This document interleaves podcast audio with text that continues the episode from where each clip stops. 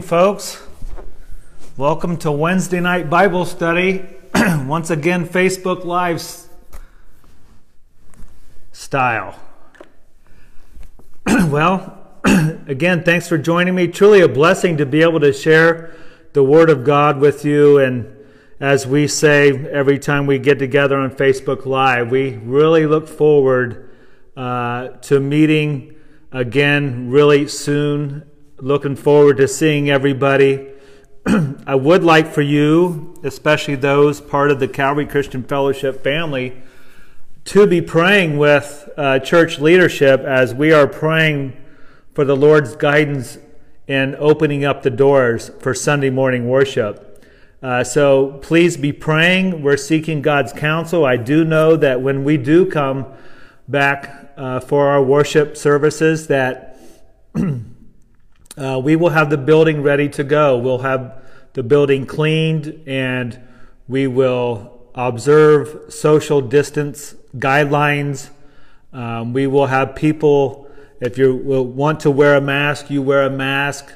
Um, so we will follow all the guidelines necessary in that. So please be praying. Uh, I know a lot of people are really uh, ready, and I can tell you I'm ready and but uh, we need to just follow the Lord's counsel. Tonight, we are going to be jumping into the book of Mark. As you know, on Sunday mornings, we have been uh, doing a Bible study in the book of Mark, and um, I believe the Lord's changing changing up some things. And on Wednesday nights, we're going to be looking at Mark, and then on Sunday mornings, beginning this Sunday morning, Lord willing um, we'll begin looking at Matthew chapter 24. I believe the Lord uh, is really wanting the body of Christ to understand the timeline of end times. And so I think as we look at Matthew 24, Jesus has a lot to say about the things yet future, especially looking towards uh, the, the tribulation period um, and the timing and the certain events of that. So, uh, again, Wednesday nights we're going to be in the book of Mark. And then on Sunday mornings, beginning this Sunday, Lord willing, we're going to look at Matthew chapter 24. So, you know, when it comes to end times, uh, we must have the proper perspective in that God certainly warns the world that He Jesus is coming again. For the body of Christ, that's a blessing. That's our blessed hope that we are, uh, God is going to take care of us as He is faithful.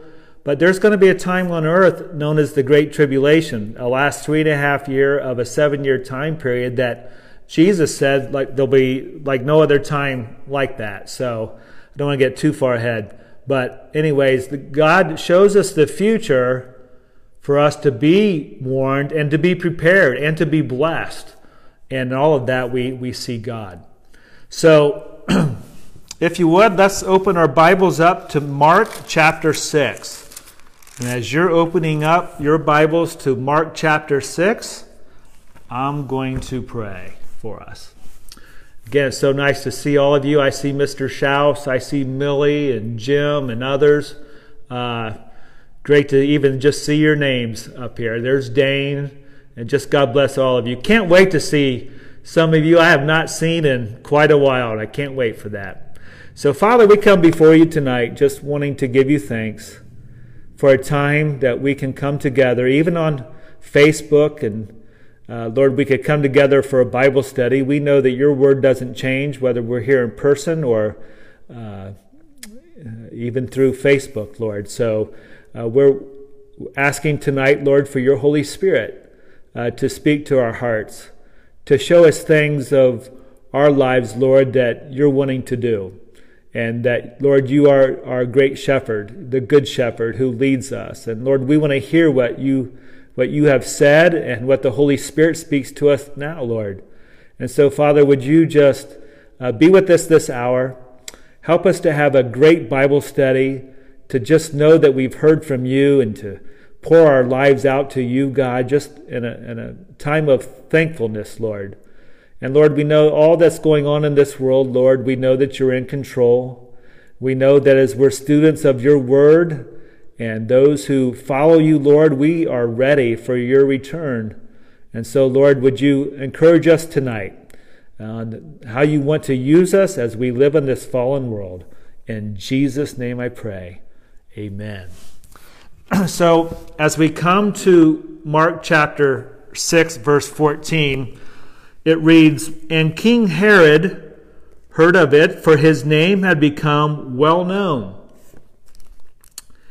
And people were saying, John the Baptist has risen from the dead. And that is why these miraculous powers are at work in him.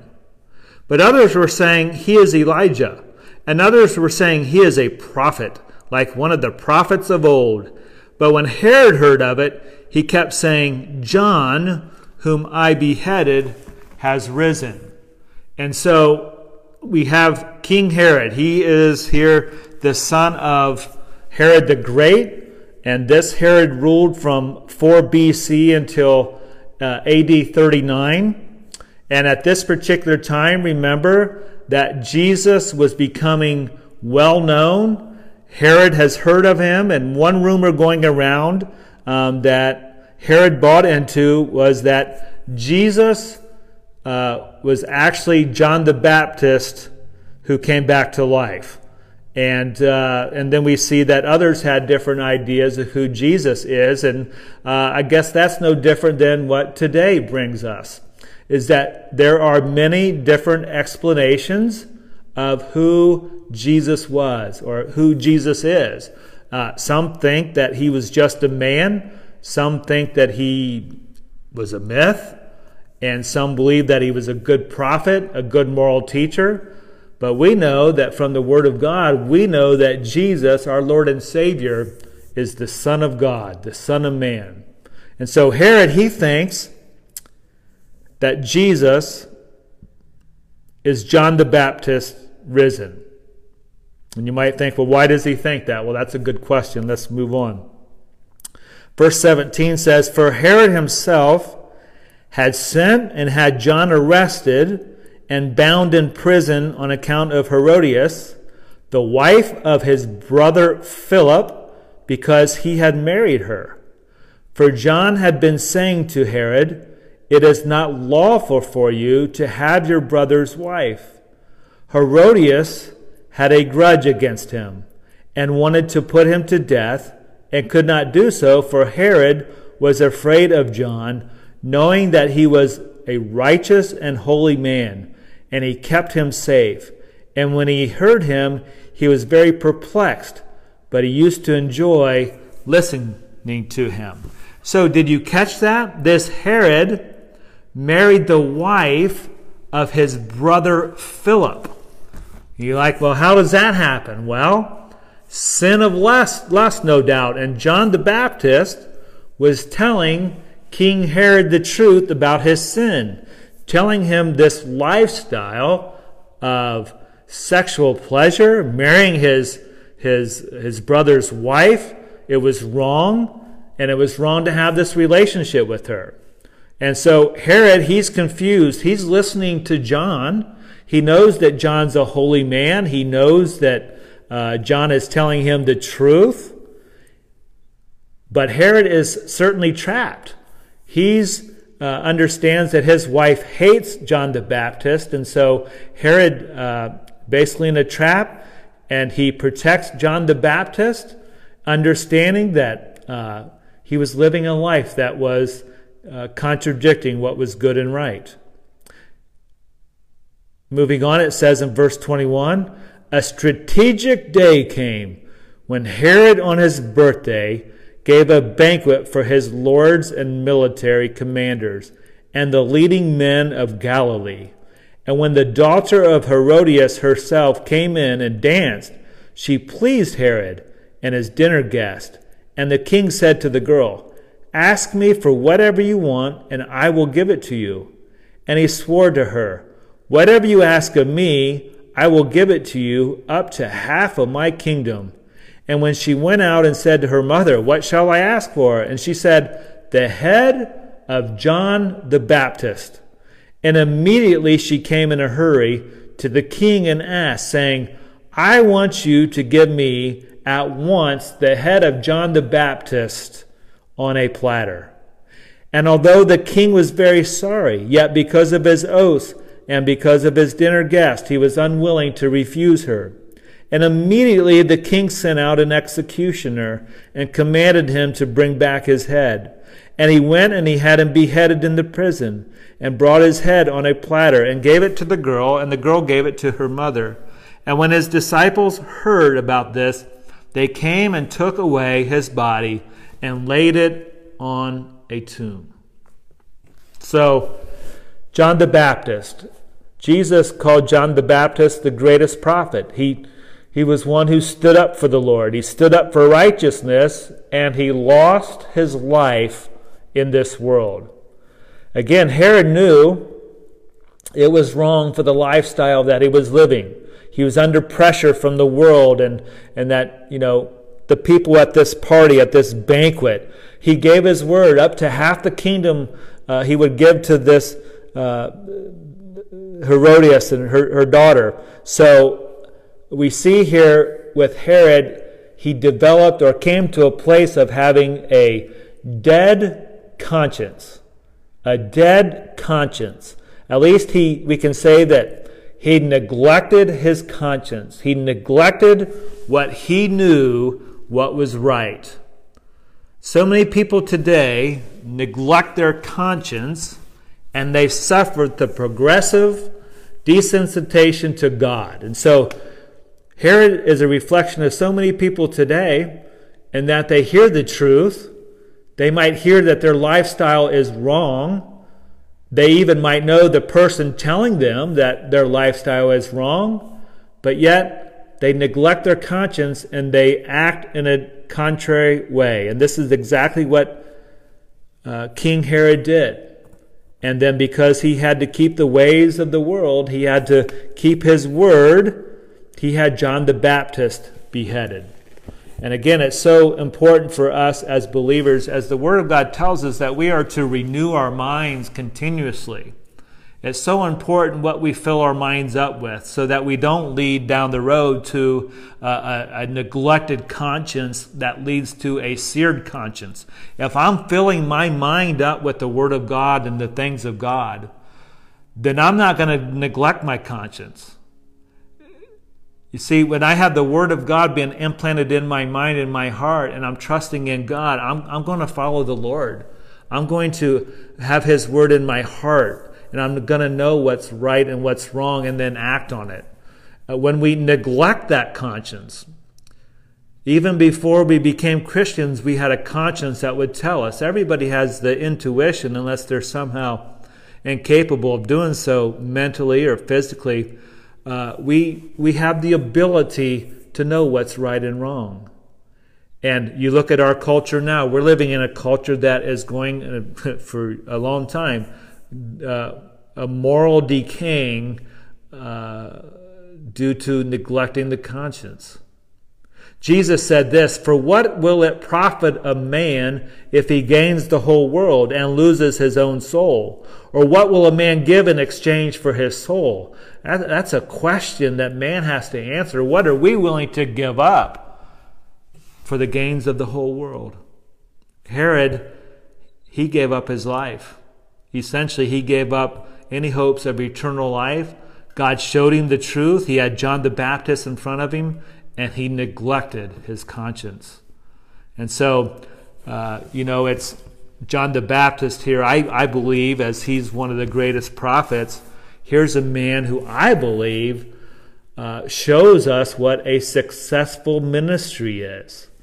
Not that fact that he just died or he was beheaded for the Lord, but he is a man who stood up to righteousness no matter what the cost would be. And that's, that's a successful believer when we stand up for righteousness.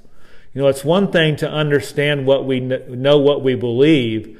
It's another thing to be steadfast and to stand up for what we believe, no matter what the cost. And we can rest be sure that when we are obedient to the Lord, when we fulfill our calling, There's going to be times where, well, it doesn't make sense, and there's going to be times that we might have to pay a price. But God is so faithful, and we look at John the Baptist, God was faithful to him. So now we're at verse 30. It says, The apostles gathered together with Jesus, and they reported to him all that they had done and taught. And so this is interesting here. In verse 30, we now see the disciples are called apostles. And that is pointing to their specific calling in the Lord. They, they were called to be sent out. An apostle means the one who is sent out or one being sent out. Now, just for a second here, imagine the emotions the disciples were living with. You know, they had been with Jesus, they witnessed Jesus performing miracles. Remember, Jesus healed the man, uh, the synagogue official whose daughter had died, and Jesus raised her. Remember the woman with a 12 year hemorrhage? She had gone to so many different physicians. She was absolutely broke, uh, you know, financially, emotionally, physically. And then she had faith that she touched the hem of the garment of Jesus and she believed that, that he would heal her, and he did. And upon her confession, she was healed. And so the disciples witnessed these miracles. And then as they, as they saw those miracles, they, they came into Nazareth and they witnessed the unbelief from the people in, in the hometown of Jesus in Nazareth. And then Jesus commissioned them, giving them wonderful insights in their calling to go out and share the kingdom of God, to go out and share Jesus Christ with others. And so they do that, um, and then they, they have this, uh, you know, horrible thing that happened to John the Baptist, uh, one in whom they knew that Jesus loved. And so they come back and they tell Jesus all the things that was going on, and they no doubt told him about John the Baptist. And so they're emotionally spent as uh, they're telling Jesus this. And verse 31, Jesus says to them, Come away by yourselves to a secluded place and rest a while. Now, that might not be language we uh, like on this evening, as I forget what day it is with this uh, time of seclusion or global shutdown, if you will. Uh, but Jesus told the disciples, Come yourselves, come to a secluded place and rest for a while. And I believe this is a message for the disciples of Jesus today those who serve the Lord actively, which hopefully is all of us. You know, in the ministry as a disciple, we are continuously pouring ourselves out to people. You know, and there's times that the ministry can be tiring. It can weigh on you. Uh, it can be times of being drained emotionally through discouragement, and through crisis circumstances, but God always provides His enabling grace. And He uses times like this and what He's sharing with the disciples. And I pray that even in the midst of this coronavirus, and we have been, it's what, 40 some days, we've been secluded. I'm, I'm praying that God has spoken to our hearts, and more importantly, that we receive what God's wanting us to see and being prepared and equipped to go out and to do the will of God and experiencing the grace of God. I pray, and I can't wait to hear the testimonies and how the grace of God has enabled you to endure this time that we're living in in our country and in this world.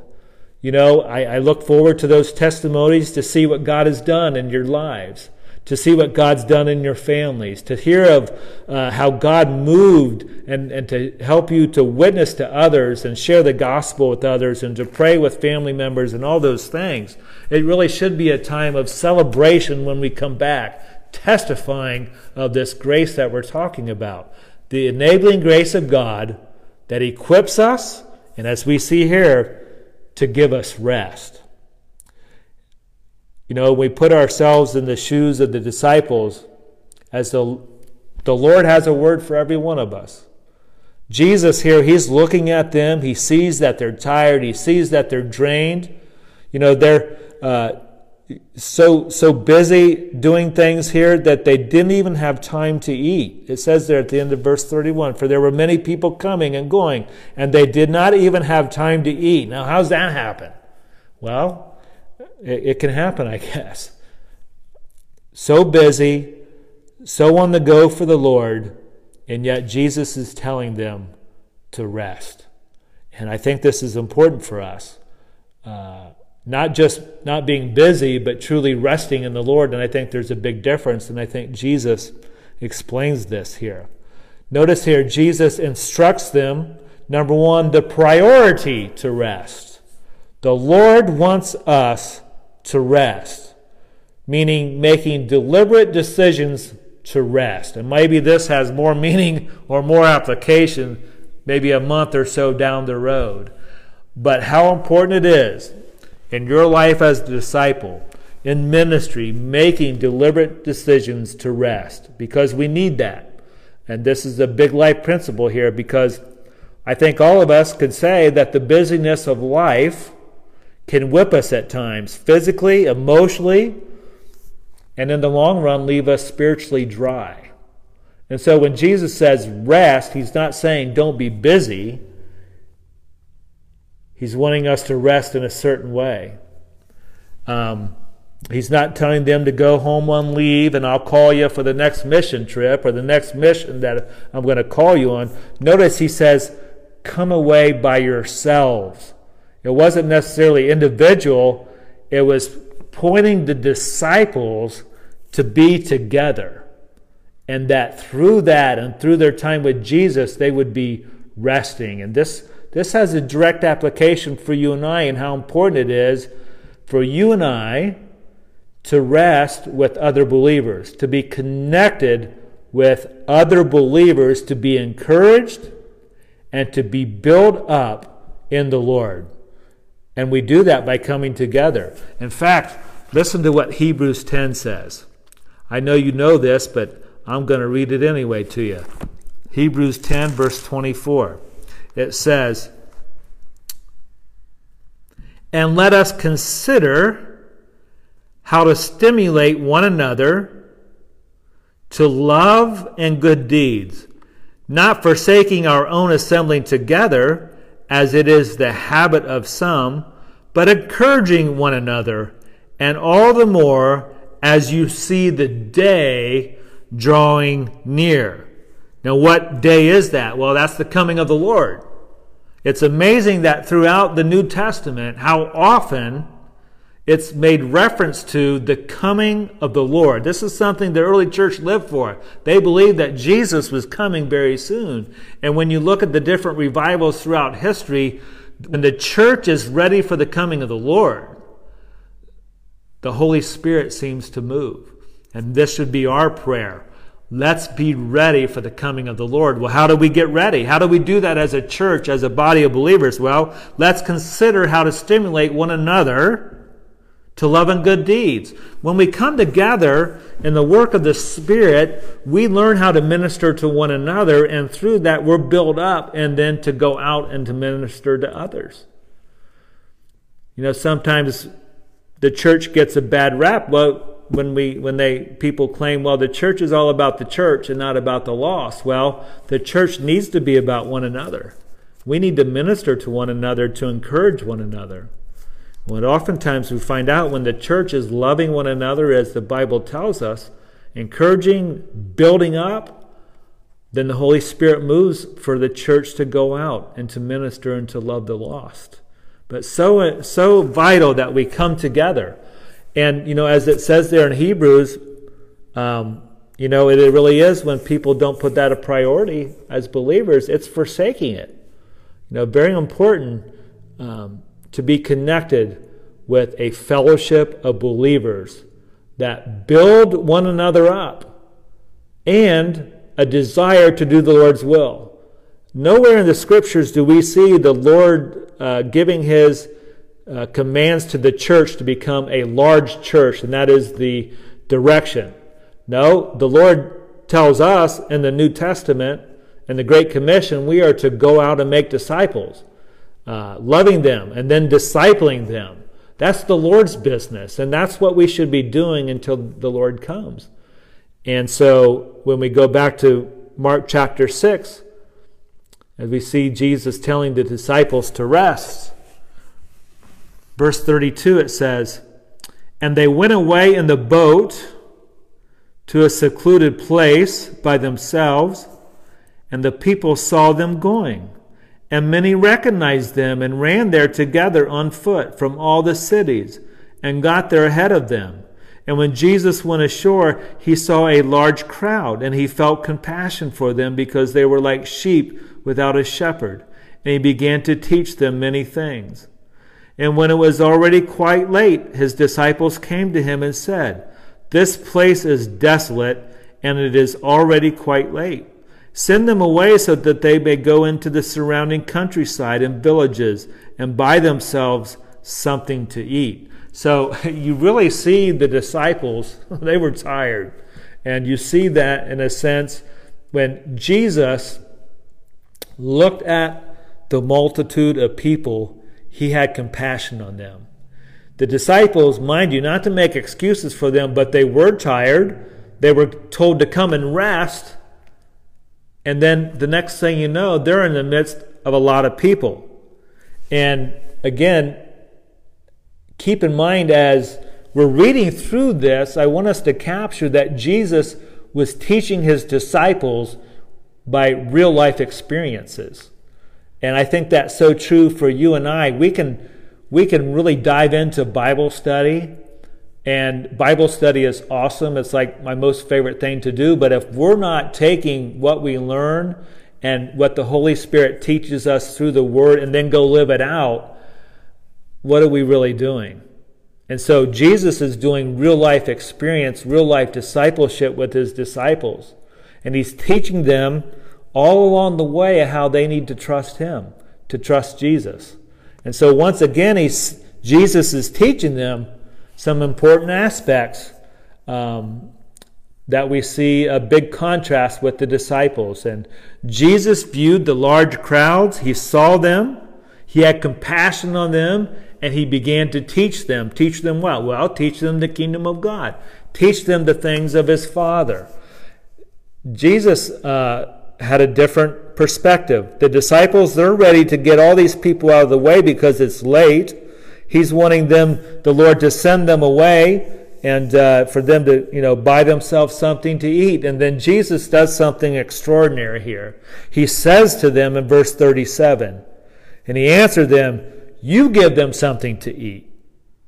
And they said to him, Shall we go and spend 200 denarii on bread and give them something to eat? Isn't that fascinating? Jesus says, You give them something to eat. And they're like, give, What do you mean, give them something to eat? This is a large crowd. There's thousands of people here. It's a desolate place. It's late. There's no place open. What's the Lord showing here?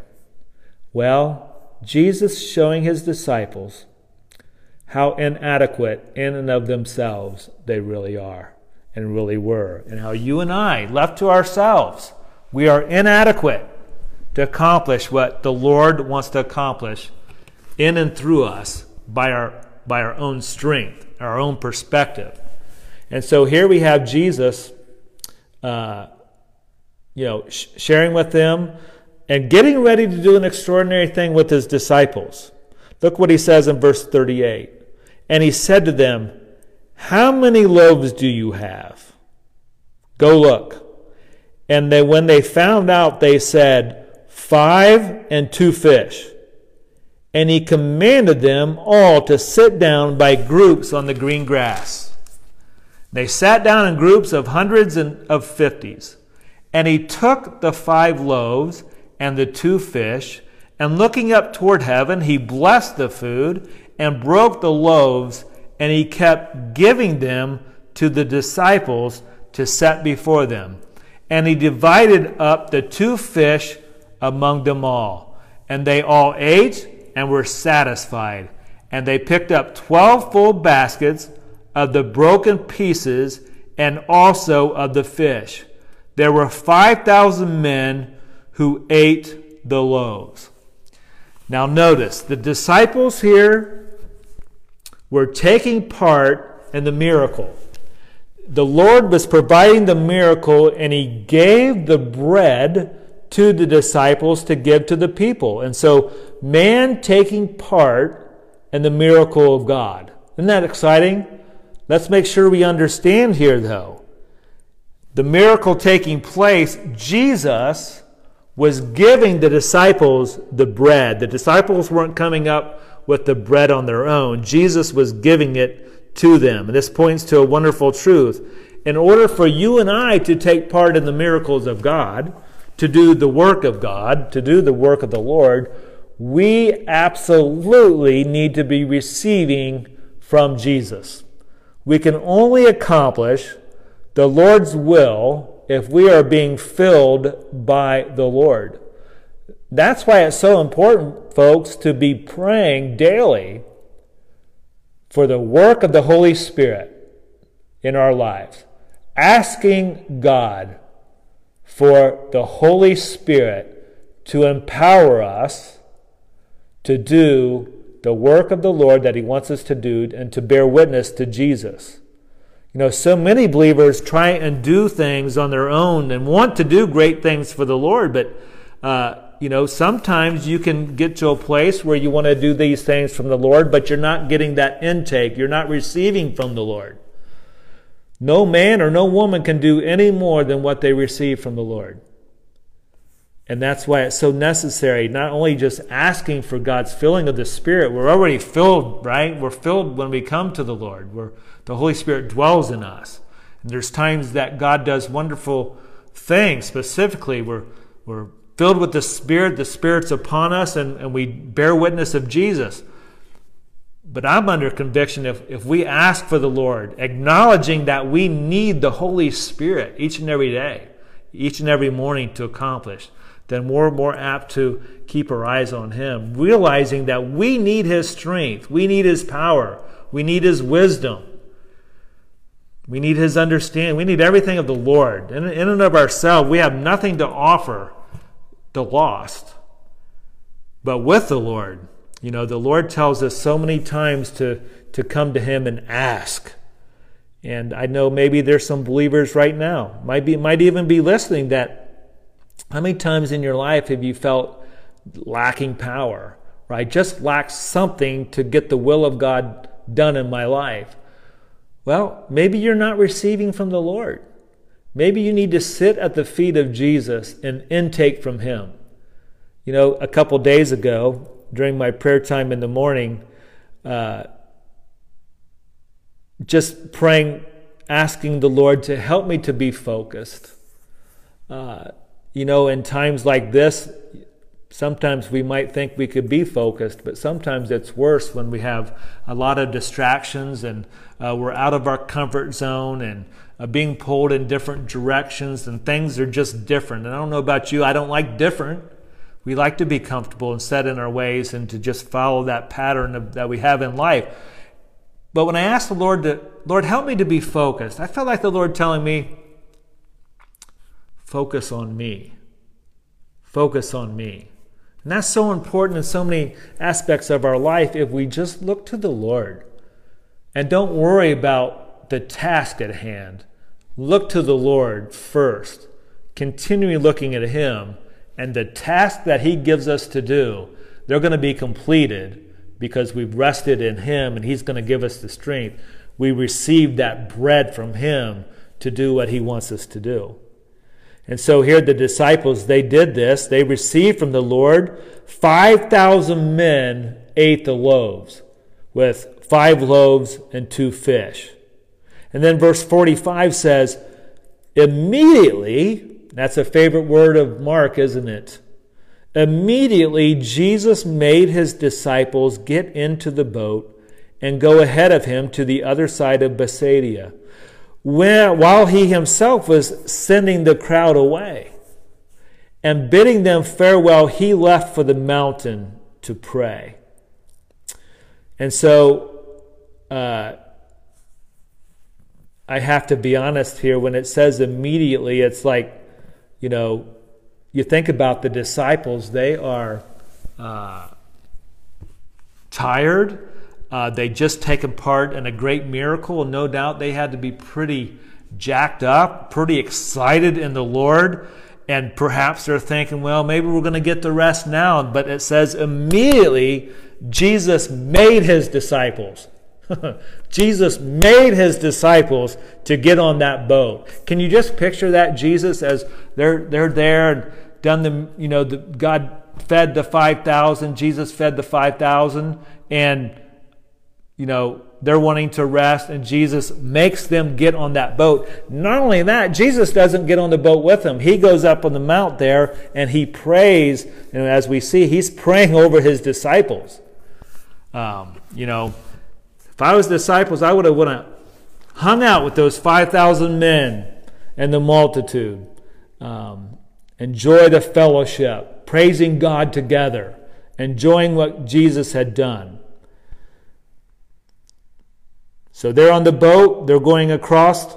Jesus is up on the mountain uh, to pray. Verse 47 says, And when it was evening, the boat was in the middle of the sea, and he was alone on the land. Seeing them straining at the oars, for the wind was against them, at about the fourth watch of the night, he came to them, walking on the sea and he intended to pass by them. But when they saw him walking on the sea, they supposed that it was a ghost and cried out. For they all saw him and were terrified.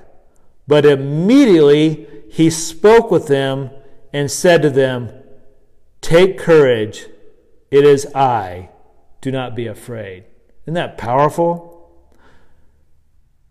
Take courage, it is I. Do not be afraid. And those are precious words, precious promise to his disciples as they were fearful as they saw Jesus, but they, they recognized him to be a ghost walking on the water. And I don't know about where many of you are in the time of global shutdown when there is so much fear mongering going on. You know, it's a tact of the enemy to have God's people fear anything. And perhaps the Lord is wanting to tell each one of us tonight take courage. It is I, do not be afraid. And I believe that's such a blessing to know that our Jesus says this to you and I. Take courage. Do not be afraid. It, it is I. The Lord is with us. The Lord is with us. We know what lies ahead in our time, don't we? And there's no reason to fear. In fact, we're blessed because we know what the Bible says about the end times. We understand the different things going around in our world today and how things are lining up for the return of Jesus Christ. Things are lining up for his church to be raptured. And in the midst of these days of darkness. Um, and I'm not just talking about this global shutdown as being darkness. There is so much darkness out there. And we're seeing more and more, and we're going to read more and more about the open demonic activity that is going to fill this planet because of man's wicked ways and with the enemy wanting to bring uh, fear, wanting to bring obviously that antichrist spirit, everything against God. We're going to see things leading up, and we'll start learning more of that uh, when we look at Matthew chapter 24 this coming Sunday. But whatever situation you might find yourself in, maybe it's finances. You know, there are a lot of people hurting through this economic challenge now from the coronavirus. There's a lot of people hurting financially and people that might not have gotten their unemployment checks. You know, struggling maybe to make that house payment or that rent, or struggling in some fashion. Um, maybe it's, uh, you know, maybe it's relationships with your family, whatever it might be, whatever you're struggling with, whatever has you down. Open up your heart to Jesus and hear these words Take courage. It is I. Do not be afraid. Amen? And then it says, Then he got into the boat with them, and the wind stopped. And they were utterly astonished, for they had not gained any insight from the incident of the loaves, but their heart was hardened. What does that mean here? Well, what it means is that when Jesus fed the 5,000, when he took those five loaves and two fish, and he passed them on to the disciples, and then divided them up, and Jesus provided for the 5,000, not only was he providing a need, but he was teaching his disciples. He was teaching his disciples that they, just like we have already talked about, could not do the will of God without resting in him and receiving from him, receiving from the Lord. They didn't get the lesson that Jesus was teaching.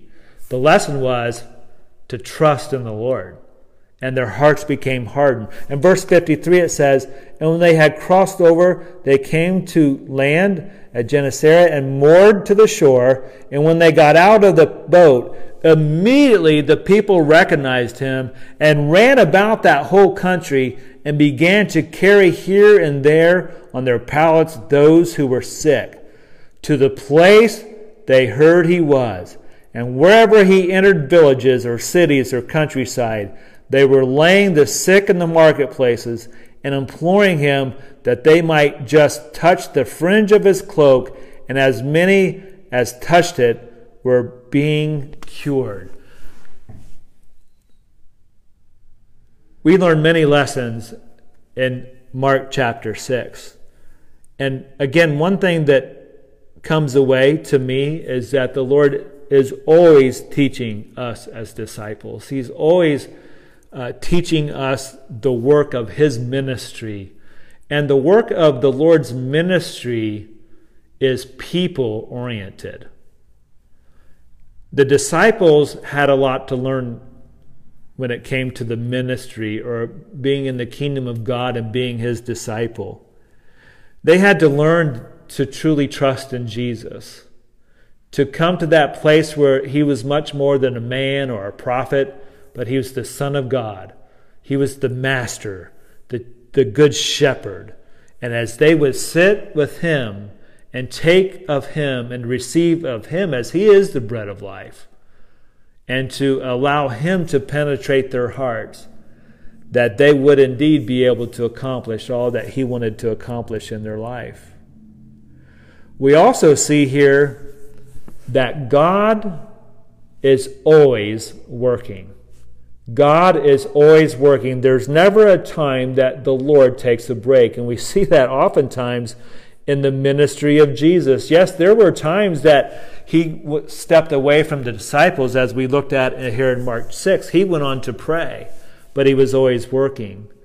And for me, looking at these disciples, I can, I can, you know, uh, resonate, or it resonates in my heart with them that as they were tired, how often are we tired in this life when we are so busy, even in the work of the ministry, doing things for the Lord? You know, it can be tiring ministering to people and being discouraged by when you share the love of God with them, when you try to disciple them and they get going, and then all of a sudden they don't want anything to do with God. That gets discouraging. And that weighs on people. And I know you watching tonight and how you minister to people and pour into people uh, when that happens, it, it becomes life draining. It, it drains the life out of us. But nevertheless, when we keep our eyes on the Lord, we keep receiving, we might get tired, but we can continue doing the Lord's work. One scripture that comes to mind is 1 Corinthians chapter 15. There's a scripture the Lord has spoken to me oftentimes, times of discouragement, time of weariness, times of wondering where the heck the Lord is in the ministry. This is what the Lord says through Paul in 1 Corinthians 15. Therefore, my beloved brethren, right there, that's powerful. Therefore, my beloved brethren, be steadfast, immovable, always abounding in the work of the Lord, knowing that your toil is not in vain in the Lord. That's something the disciples had to learn. It's something that you and I learn as we put to practice of what we learn in the scriptures and we go out and share the love of Christ with others and we disciple them and we live life with them and they might break our hearts, but we still love them, have compassion on them, and we always have to remember it's the Lord's work in us. There's not one of us that have attained to any spiritual elite status. There's none of us that can do anything on our own.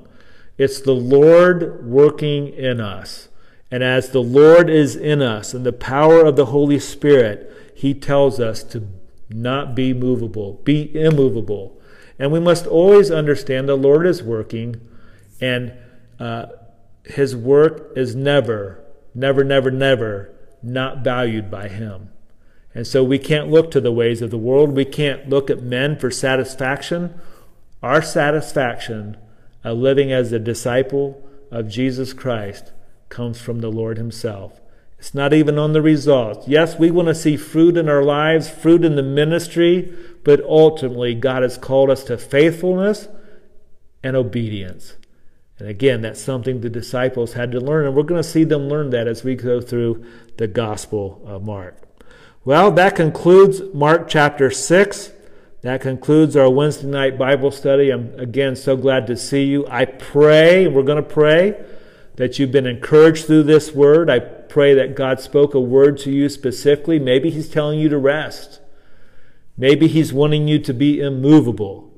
Maybe He wants you to get your eyes on Jesus. Maybe He doesn't want you to fear. Maybe He wants you to take courage and know that Jesus Christ is Lord of your life and to walk in Him and to live for Him. So let me pray for us, folks. God bless each and every one of you. Look so forward to seeing you. Uh, the day's coming. And let's keep looking up, folks. Our redemption is near. Father, I come before you tonight giving you thanks for the word.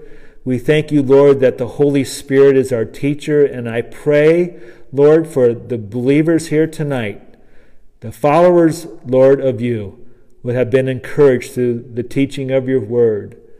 Lord, as we look at those disciples, wow, Lord, look what you did in them.